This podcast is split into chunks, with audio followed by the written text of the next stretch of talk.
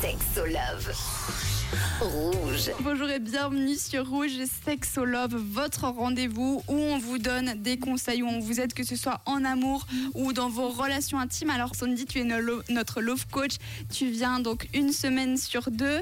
Tu as vraiment plein de, casquettes, de cordes à ton arc. hein. Si on regarde sur ton site internet, tu es donc love coach, coach mental, tu fais du massage thaïlandais, tu parles plusieurs langues. Et moi, ce qui m'impressionne surtout, c'est que tu comprends le allemand et ça, c'est pas donné à tout le monde. Ça m'a pris quelques années quand même pour arriver à le comprendre, mais on y arrive. Parce que ton mari est suisse-allemand, c'est ça, tu nous disais il y a quelques semaines. Je pense Oui, que ça alors aide pas mal. euh, suisse-allemand, mais au départ, on s'est parlé en anglais parce que bah, mon niveau d'allemand n'était pas aussi bon.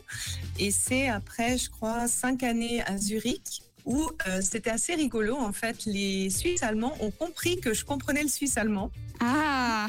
Ils ont switché et en fait, j'ai compris. Et puis si vous suivez souvent ce rendez-vous, vous avez peut-être entendu que Sandy, il y a quelques semaines, tu disais qu'au début, tu répétais un peu les mêmes euh, schémas amoureux.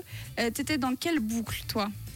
C'était quoi Alors, ton euh, souci dans une boucle assez sympa où euh, ben, je me mettais en, en relation et puis euh, ben, le partenaire que j'avais à l'époque me quittait euh, pour une autre personne. Alors euh, je me remettais bien sûr en question. Je me disais mais est-ce que j'étais euh, trop exigeante, euh, pas assez euh, Est-ce que euh, mon partenaire Euh, Est-ce que au contraire j'étais pas assez euh, carrée Euh, euh, Est-ce que la, ma manière de communiquer ça jouait pas? Et malgré le fait que je changeais ça, ça changeait pas mes résultats.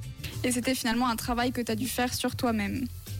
Oui, alors quand j'ai compris en fait d'où est-ce que ça venait euh, et que ça venait principalement euh, de ma vision inconsciente de l'amour et que j'ai changé ça, eh bien c'est là où j'ai rencontré euh, mon mari avec qui euh, je suis plus de 10 ans ensemble. Félicitations. Et ça nous amène justement euh, au thème d'aujourd'hui. Pourquoi je répète les mêmes scénarios en amour?